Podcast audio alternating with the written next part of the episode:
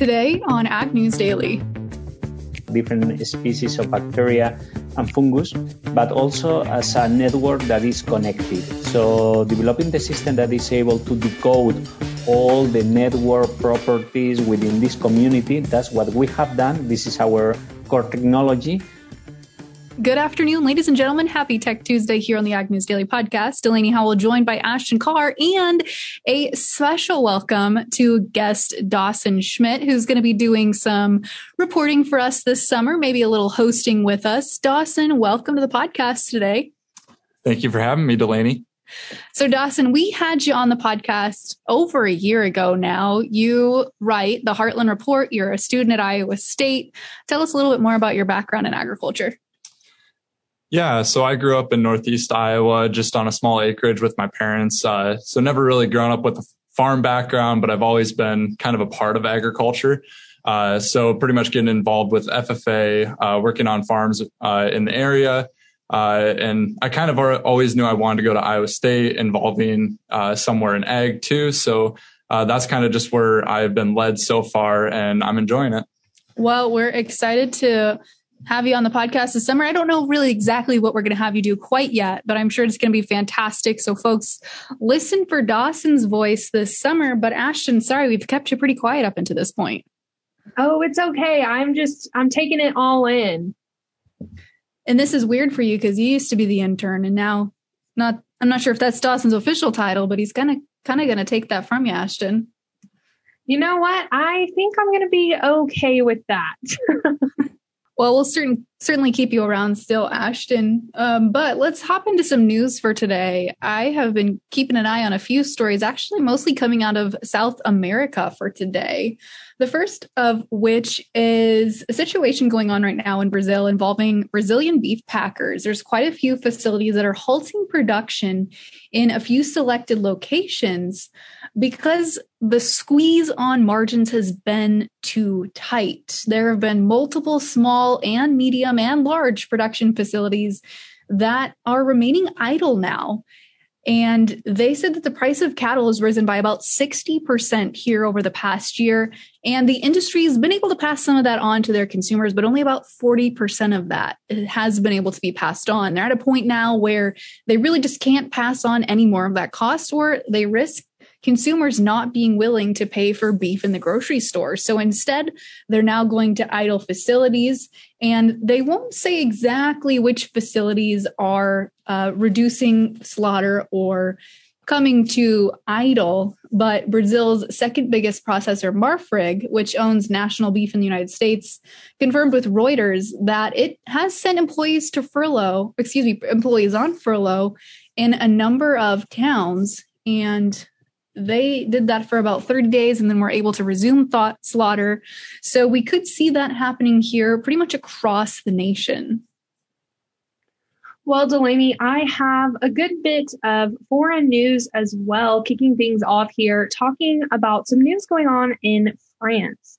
Now, we've seen a lot of government assistance here in the US for our ag producers because of the COVID pandemic and a couple of other things. There's been some things, um, you know, some help related to weather and all of that fun stuff. I say fun stuff, um, probably not very fun, but um, in France, the government is lifting the limits on its agriculture catastrophe fund to compensate farmers for frost damage to their crops. For the past, I guess, few weeks now, I've been seeing little stories about the weather in France. They just had a pretty bad frost, it sounds like, especially a bad frost since they're receiving government assistance. But grapevines, fruit trees, and many other crops, such as um, rapeseed and sugar beets, have sustained major damage due to this unusually strong spring frost that they experienced nationwide. Um, doesn't really have too much of an effect on, you know, our U.S. producers or anything like that, but we do have a couple of listeners over in France, so definitely perked their ears up with this one, I think. Yeah, we certainly do have some listeners in France, which always has strike, struck me as odd. But I suppose there's agriculture in France as well. So we certainly appreciate those folks tuning in with us. But I'm going to take us back down to Brazil here for a second, because as you mentioned, weather issues in France, there's some weather issues going on right now in Brazil and Argentina, or maybe more of some reprieve, I suppose, from continued weather issues. We have seen precipitation finally reaching some of the safrinha second corn crop down in the top producing state of Mato Grosso, or should see that later this week, while areas in the nation's south portion of Brazil will continue to be under stress, according to meteorologists down in the Sao Paulo area. When you turn your attention then to Argentina, they are having uh, maybe some opposite effect because after weeks of wet weather, they are now finally starting to see their nation get a little drier, and that's been favoring some field work finally. So we're starting to see those two countries move forward, push forward here with their next round of planting now that harvest is pretty much through the pipeline for them, and weather has been somewhat more favorable down for them in the southern portion, southern hemisphere. And we're going to talk with Eric Snodgrass tomorrow, Ashton, Thursday. I can't remember. Thursday. We're talking to him on Thursday. Okay. Well, I'm sure he'll have something to share with us or something to say on South America's continued weather outlook. Uh, because of course they are one of our biggest competitors and what we see going on down there could absolutely impact commodity markets up here. Maybe we'll also get some good news on some US weather, but I'm not so sure that that's going to happen. You know, we're kind of experiencing a drought in some parts of the US. I'm just going to have to see what Eric has to say but in the meantime, I have another foreign story here talking about Belgium. The country is set to make an announcement. I don't know if they're set to make the announcement, but either way, they're not allowing the production or use of biofuels or biogases containing palm or soybean oil beginning next year. The USDA's Foreign Ag Service reports that this ban aligns with the EU Renewable Energy Directive set to begin in 2022, which sets an EU wide binding renewable energy target of at least 32% by 2030, with a 14% target for the transport sector. The Belgian Ministry for the Environment notes that some studies show that the two oils are the most environmentally damaging. Um, Belgium issued a draft decree with the European Commission in March. The Commission, other EU members states and stakeholders have three months to comment if they think that there's a risk of creating a technical barrier on the EU single market.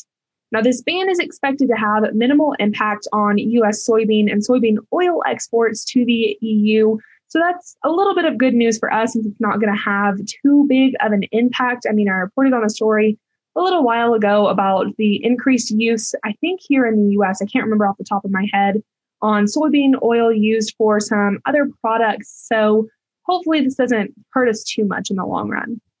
Well, that certainly might not, Ashton, but here's something that could. This is a little bit of an odd story, but a federal appeals court had biofuels under the microscope today as it's considering arguments to overturn a movement, or excuse me, a move made in 2019 to allow the year round sale of E15. Now, I don't fully understand this issue and what's the dialogue has been thus far, but essentially, Ashton, a U.S. Court of Appeals in the D.C. District Court heard a challenge to the EPA's E15 decision that was brought forth by the American fuel and petrochemical manufacturers and this organization is essentially arguing that the EPA should not have allowed and did not have the jurisdiction to allow for the sale of E15 sales during the summer months. And then, of course, now year round, which we saw that decision in May of 2019.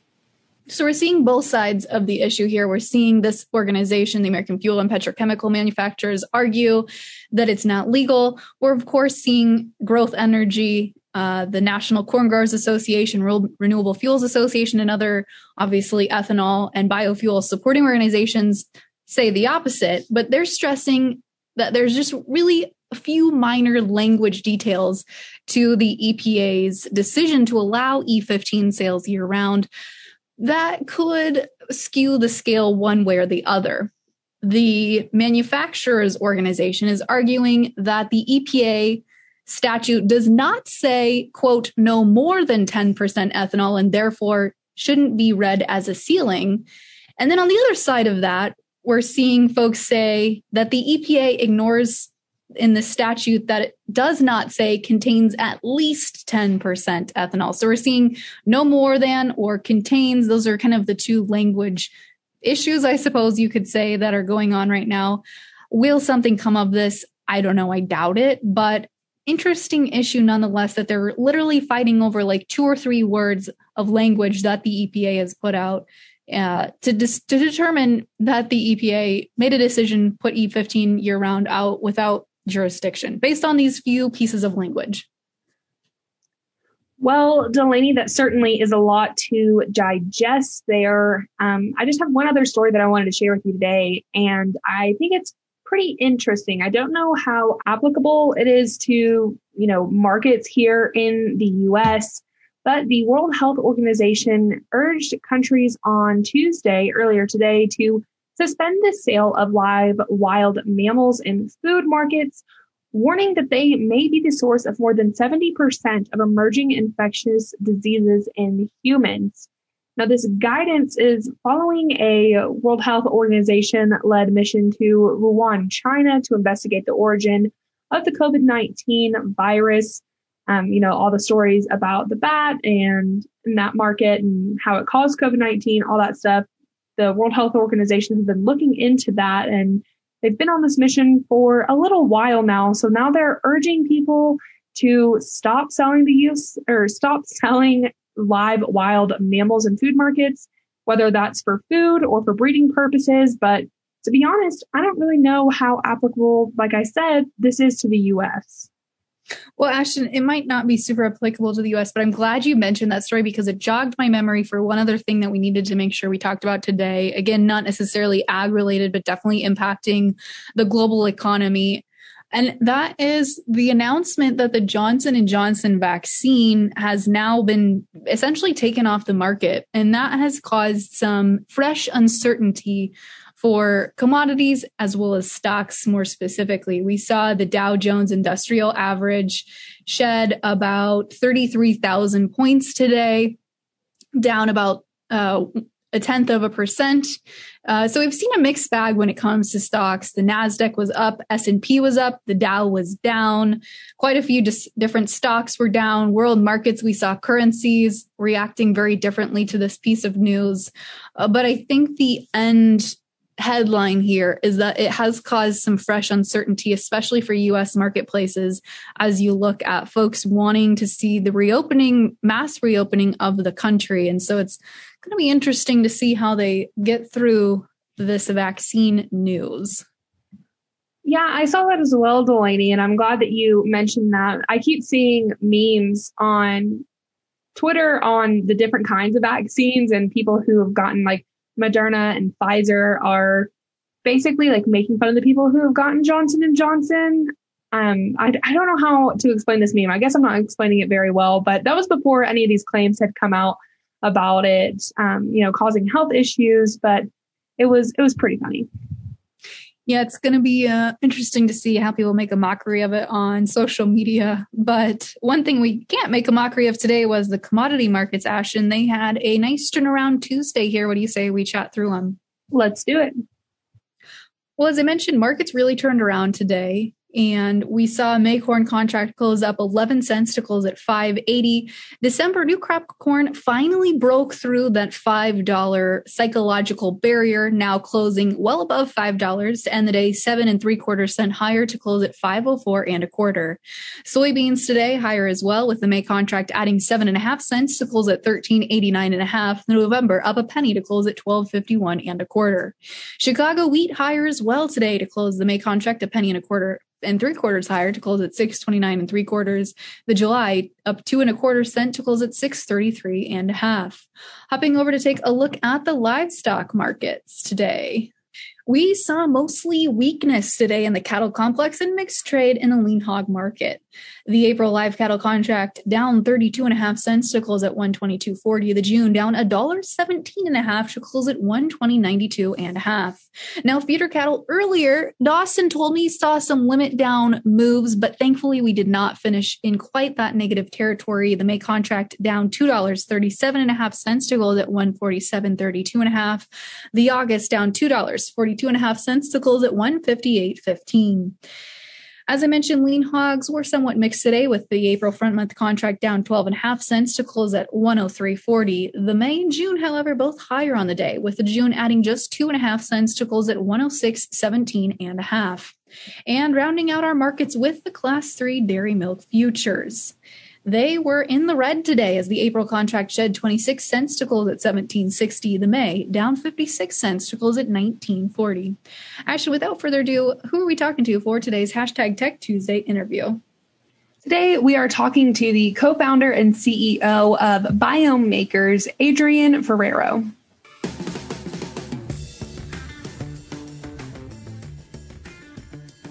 Today, we are talking to Adrian Ferrero, who is CEO and co founder of Biome Makers. And Adrian, I just want to thank you for being here because I believe you're joining us from Europe. Is that correct? That is correct. Right now, because of the coronavirus, I'm located in Europe. Well, Adrian, I do thank you for coming on today. And we're really excited to talk about the work that Biome Makers has been doing. But before we get into that, I want to know a little bit more about your background and you know, the you're a co-founder of, of Biome Makers. So how did that idea come to be? Well, uh, I formally I'm bachelor in economic science and I have also a master in environmental technologies. But I consider myself an innovator because I I've been dealing with innovation for many years already. And it happens that uh, one of my childhood friends, Alberto Acedo, who is PhD in molecular biology, well, we have a conversation on what about the possibility to use DNA sequencing to deliver value to this society through different, well, in different ways. And then we decide to team up and uh, start doing business together. And that's how we decided to create our first company, which was the first genetic diagnostic center, uh, focusing hereditary diagnosing the hereditary diseases in, in Spain specialized in, in the sequencing. And after we sold that company, we realized that we could apply the same concept, but instead of giving value to humans on, on, in, on cancer diagnosis, helping farmers to really understand what is going on in their field, in their soil, and connect the biology, the soil biology to their decision making process. So that's how we started Biome Makers in 2015. So since 2015, you guys have added a couple of technologies and we're going to talk about Geome specifically, which I believe is the, the newest technology that you guys have been working with. But before that, I want to know a little bit more about the company. Give us a 10,000 foot look at exactly what it is that you guys do. Well, uh, what we do is to utilize one of the most uh, interesting bioindicators in nature, which is the soil microbiome. So we, what we have done is to develop a technology that is able to profile the whole spectrum of microbes in the soil, all the bacteria and all the fungal species that populate the soil and also develop a computing system to make a functional interpretation of this community. We understand the soil microbiome not just as a mixture of different individual, different species of bacteria and fungus, but also as a network that is connected. So developing the system that is able to decode all the network properties within this community, that's what we have done. This is our core technology and we are using it in uh, mainly with two products. One is called BeCrop, is the soil diagnosis status for soil biology. So we look at the soil biology and tell our clients what are the different metabolic pathways happening in the soil so they can really understand well everything that is related to the biological processes in the soil and they can make better decisions when it comes to nutrient fertilization crop protection biostimulants and so on and the second product geome it's to really look at the different solutions that are right now available into the market to be able to profile the specific effect of those inputs. So, Adrian, the reason that I reached out to Biome Makers to do an interview is because I read an article talking about the Geome technology, and the article mentions that this is the first AI virtual assistant um, kind of in that realm of technology. So, can you just explain to us how that AI technology really works? Well, the, as I mentioned before, and it's great that the, you bring this up. Uh, the way it works is uh, we're able to really produce biological data and compute them in a way that we have to really deliver uh, functional insights. But when we were asking and talking to our clients, what they told us is, it was that it would it be great to receive a specific recommendation on the most suitable input in the most suitable solution fitting my soil in terms of of optimizing the yield and uh, at the same time increasing the soil health and the sustainability of the farm operations. So we started to work on, on that concept and uh, well, uh, Bayer Crop Science was very nice to to help us to build the data set to you know make the initial trials and uh, we have developed a prototype that by looking at the soil biology is able to determine what is going to be the effectivity of a specific input in that soil so that means that we are able to predict if a product is going to work or not. So what we need to do right now, because we have this prototype, is to increase the references on the different solutions. And then the system is going to be able to make a data driven recommendation on the most suitable solution matching the biological soil profile of the farmer. Well, in essence, it's a matter of uh, making the work of the agronomists easier because they don't need to know all the solutions that are available into the market. They don't know. They don't need to know the specific effects and uh, well, the, what are the commercial claims because we are doing field trials on all the solutions that we are integrating in our recommendation engine. So those recommendations are going to be automatically produced by the system and the agronomist is going to receive that information and is going to be able to, to give more accurate prescriptions to their clients. That's the goal. So, Adrian, since you're doing this prototype right now, you're doing field trials, when might we expect Geome to be open to the public? We are doing right now data uh, beta tests with uh, some of our clients in, uh, in potato in potatoes because that's the crop where we where we have done the this initial prototype. And uh, let's say the full release of the tool we expect to have it ready with a proper amount of solutions incorporated into the system by the end of next year I'm glad that you brought up potatoes because I was wondering if there are just certain kinds of crops that you guys are anticipating using this program with, or like if you're going to just use it with, you know, the basics like corn and soybeans, or if you're available to other commodity specialty crops as well. Well, specialty crops are, of course, in our target, but uh, thinking about those crops where uh, the use of inputs is more essential because they are more intense in the use of inputs because they are high valuable crops. So those are going to be the ones we prioritize. But at the end of the day, we're going to be driven by, by demand. And we started working in potatoes because we have the solution from Bayer called Minuet and uh, Bayer wanted to know what was the impact of this solution and uh, being able to, well, and we wanted to check if we were able to predict the effectivity of this solution in the field. And we did that in potatoes because that was the target crop. And again, that was driven by uh, the demand. So probably if corn growers are the ones that are claiming and pushing to get this tool ready for them, that's what we are going to prioritize. So that's, that's in a sense the way we are going to make it.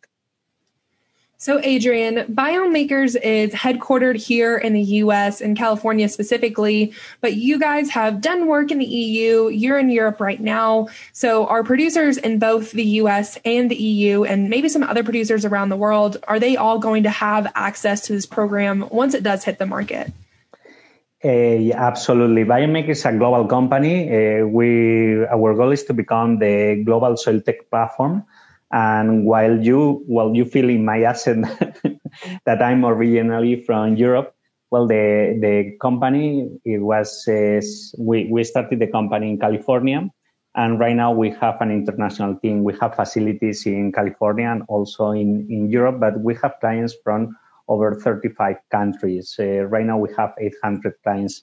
And the good thing is that as we look at the soil from the functional point of view, we can expand globally easily because we don't need so many references. So the interest here is that uh, it's not as important which specific microbes you find in the soil. Let's say the taxonomy of the soil profile, because when you look at the soil from the functional point of view, then you realize that all the soils are able to mobilize nitrogen, are able to stress the plants, are able to give some disease risks. So this is going to be available for all the growers uh, worldwide easily.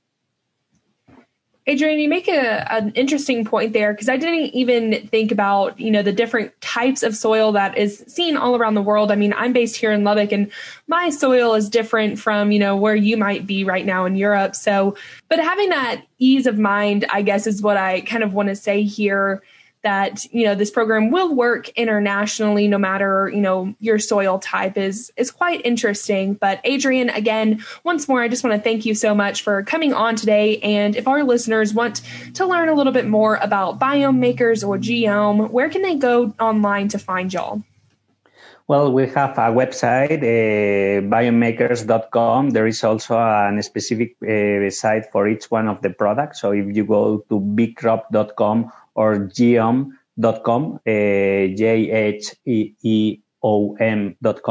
they will find information. Just Google it.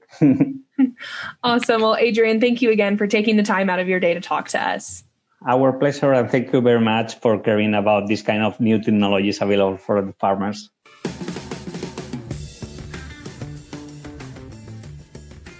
Thanks again there to Adrian for taking the time out of his day to come and talk to us about biome makers and their new Geome trials. Definitely appreciate him taking the time out, especially since he was over in Europe. Yeah, it's always fun to talk to and connect with folks across the sea, across the pond, but it is definitely hard for scheduling purposes, Ashton. It certainly is. I feel for Adrian because he's stuck there because of COVID 19. But we are going to be doing a couple more interviews this week that are pretty timely. Hopefully, not talking about too much other COVID 19 news. I think everybody's pretty exhausted from that at this point. But like Delaney said earlier in the podcast, we'll be talking to Eric Snodgrass about weather this week, which has been much anticipated. So, folks, be sure to tune in on agnewsdaily.com and follow along with us on social media as we continue to share those stories there as well on Facebook, Twitter, and Instagram at Ag News Daily. With that, Delaney, should we let the people go? Let's let them go.